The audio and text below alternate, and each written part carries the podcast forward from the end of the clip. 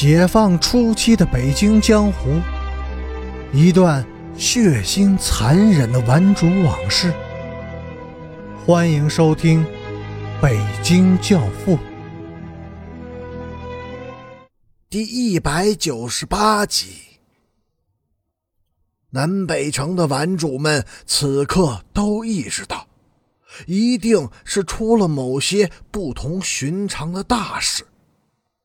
有人看见，那天中午，阮平金是和陈诚一起走的。陈诚骑着一辆自行车，阮平金坐在后衣架上，搂着陈诚的腰。第七天清晨，阮晋生带着近百个老红卫兵突然出现在北图门前，但是。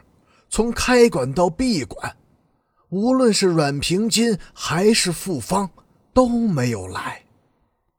以后他们再也没有去过北图，永远也没有再去过。十几年以后，北京图书馆迁到西郊的新馆址时，曾有一个漂亮到惊人的阔妇人。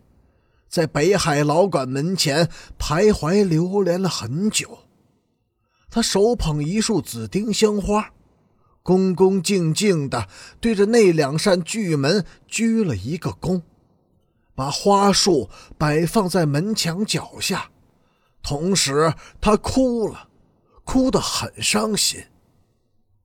有人说这个女人就是当年的傅芳，也有人说不是。因为傅芳早已经死了。阮晋生亲自去了陈诚家，陈诚的态度冷淡而不失礼貌。他把阮晋生带进厨房，一人一只小板凳围着火炉子坐了下来。坐下后，谁都没有说话，沉默了很久。炉子上坐着一只大号的铁壶，水烧开了，滋滋呜呜的响。隔壁，陈诚的几个妹妹在下跳棋，又吵又叫。陈诚，你也有妹妹？后来，阮晋生先开口说话了，声音低沉、郁闷、凄楚。有三个妹妹，我是老大。我也是老大，我只有一个妹妹，阮平金。又是沉默。此时炉火正旺，但是他们两个人似乎都感到很冷，低着头，缩着肩膀，从心里往外打着寒战。阮晋生从衣袋里掏出了一包。皱巴巴的中华牌香烟说：“我不会吸烟，给你带的，想和你好好聊聊。”陈诚从铁壶里给阮晋生倒了一杯水，说：“我也不会吸烟，不过现在想吸一颗。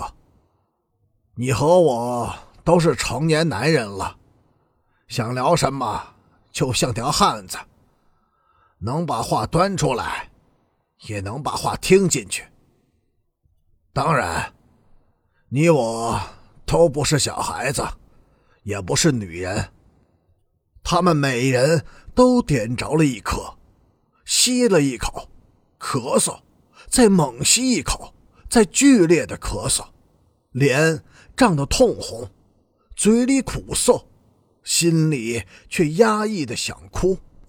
这是两条过于早熟，然而又没有完全成熟的汉子，自信而又自弃，痛苦而又悲怒。他们开始聊，聊了很久，很多，话不投机，但也没有争吵，因为两个人都很克制。小心翼翼地绕开那个最敏感而实际，又是两个人最关切的问题：阮平金和傅芳他们究竟在哪里？一直到阮晋生告辞出来，他们都没有提到那两个姑娘的名字。陈诚把阮晋生送出院门以后，他们又在院门外的石阶上站了很久，望着天际间那些璀璨的星斗。陈诚神色黯然，低声说：“阮晋生，在你来之前，他们刚从我这里走。和你的妹妹在一起的那个女孩子，她是叫傅芳吧？”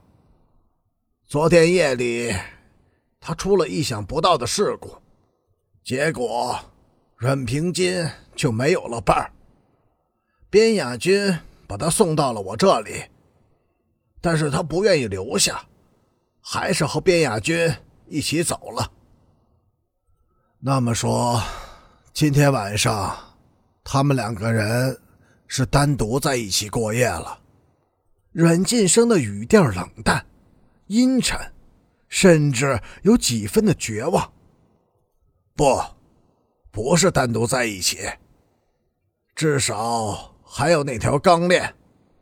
阮晋生，那条链子实际上就是在代表你。阮晋生无语，天太黑，看不出他是否脸红了。家庭的隐私一旦……从外人的嘴里说出来，不是指责，就是羞辱。